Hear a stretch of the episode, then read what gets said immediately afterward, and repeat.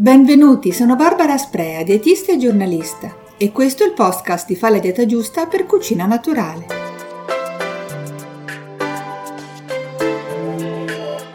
E se quest'estate preparassimo le classiche insalate di riso cambiando tipo di chicco, scegliendone sempre uno privo di glutine e digeribile come il riso bianco, ma più nutriente e con un indice glicemico inferiore? Tra le varie alternative che possono venire in mente ve ne propongo una, la quinoa, le cui indubbie virtù nutrizionali sono una causa non solo del suo crescente successo, ma che si rivelano anche preziose per perdere peso in modo naturale. Insomma, oggi scopriamo perché possiamo considerare la quinoa un'amica della linea e come utilizzarla al meglio per preparare ricette estive light, salutari e con un impatto glicemico contenuto.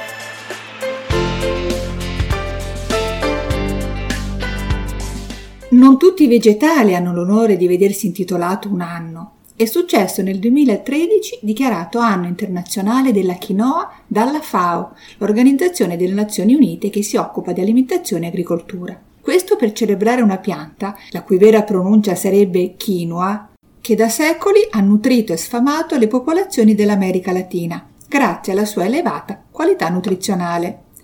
E a questo proposito, due le caratteristiche nutrizionali che caratterizzano questo pseudo cereale. La prima, appunto, è quello di non essere un cereale, ma appartenere alla famiglia delle chenopodiacee, la stessa di spinaci e biete. Di conseguenza è naturalmente priva di glutine, quindi ideale per l'alimentazione di chi è celiaco o che per altre ragioni deve escludere dalla dieta questo composto proteico tipico di molti cereali come il grano, il farro. Il fatto che sia ricca di sostanze nutrizionali, dalle proteine ai minerali, la rende tra l'altro ancora più consigliabile per queste fasce di persone che possono andare incontro più facilmente a carenze nutrizionali appunto. La seconda caratteristica è quella di avere, a differenza degli altri cereali, proteine di alto valore biologico, ossia con tutti gli aminoacidi essenziali che ci servono per costruire le proteine necessarie all'organismo. Frumento e Company invece sono carenti di aminoacidi come la lisina, che invece troviamo nei legumi, e difatti per aumentare il valore delle proteine si consiglia il classico abbinamento cereali più legumi. In altre parole, la quinoa sta bene anche da sola. Per completezza va detto che contiene anche grassi buoni, fibre, minerali come il calcio, il manganese, il fosforo, lo zinco, il ferro e vitamine del gruppo B. Per chi volesse conoscere a tutto tondo le virtù nutrizionali della quinoa e le varie qualità, consiglio l'ascolto del podcast di Venezia Villani, molto interessante, che potete trovare in questa sezione del sito.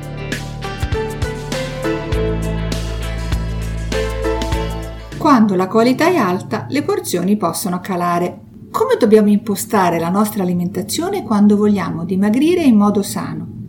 La risposta è semplice. Da una parte evitando forzature metaboliche conseguenti a diete sbilanciate e dall'altra mettendo in tavola gli alimenti giusti che favoriscono un dimagramento naturale perché su una cosa siamo quasi tutti d'accordo. Se si vuole scendere di peso è necessario diminuire le quantità delle porzioni degli alimenti più energetici, quindi più calorici, come i cereali, i grassi e gli zuccheri, e aumentare quelli che hanno una bassa densità calorica, come gli ortaggi. E viste le qualità di cui sopra, grazie alla quinoa è possibile prepararsi dei pasti davvero light ma ugualmente nutrienti. Facciamo un esempio. Una porzione da 80 grammi di quinoa, che apporta circa 300 calorie, condita con un cucchiaio d'olio, abbondante basilico e un misto di ortaggi come pomodorini, fagiolini, peperoni e così via, apporta intorno alle 450 calorie. Una energia compatibile con una dieta davvero ipocalorica, ma con un buon valore nutrizionale perché apporta proteine, grassi, vitamine, minerali e fibre in giusta quantità. Insomma, poco, ma molto buono e anche saziante.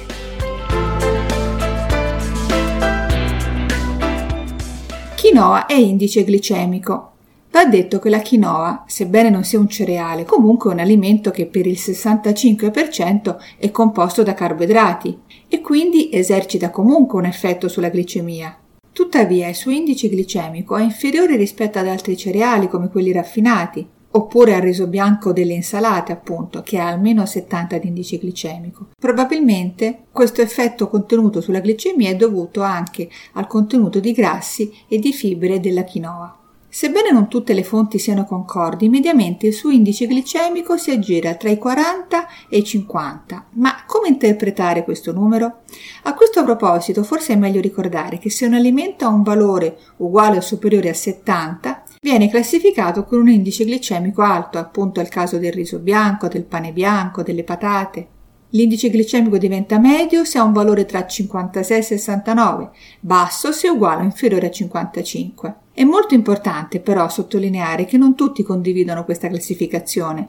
Secondo Michel Montignac, ad esempio, si trattava di una soluzione politicamente corretta, frutto di compromessi, ma che non corrispondeva alla realtà fisiologica. Secondo questo autore, la classificazione più corretta era la seguente. Gli indici glicemici alti sono quelli oltre il valore 50, quelli medi da 35 a 50 e quelli bassi al di sotto dei 35 ma a prescindere da questi numeri e di quale valutazione scegliere, la quinoa può essere considerata come un alimento a basso medio indice glicemico e quindi più verso il basso che verso l'alto. Perciò ha il vantaggio di smuovere meno l'asse glicemia-insulina e aiutare il dimagramento.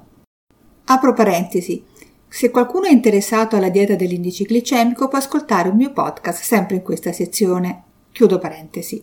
Accompagnare la quinoa con abbondanti ortaggi abbassa ulteriormente l'impatto sulla glicemia del piatto, dell'insalata di quinoa appunto. Un altro modo per ridurre ulteriormente l'indice glicemico è abbinarla ai legumi. Addirittura è stato calcolato che un misto di quinoa e legumi ha un indice glicemico di 37, davvero contenuto e simile a quello dei legumi da soli. Insomma, per tutte queste ragioni possiamo considerare la quinoa come un alimento amico della linea e del mangiar sano. Ora non resta che mettersi alla prova in cucina trovando gli abbinamenti più gustosi che piacciono di più e magari prendendo spunto dalle innumerevoli ricette di quinoa che potete trovare sul sito di Cucina Naturale e sulla nostra rivista. E con questo io per oggi ho finito. Vi ringrazio per avermi ascoltata, spero che il podcast vi sia interessato e vi do appuntamento al prossimo, sempre in questa sezione di Fa la dieta giusta per cucina naturale.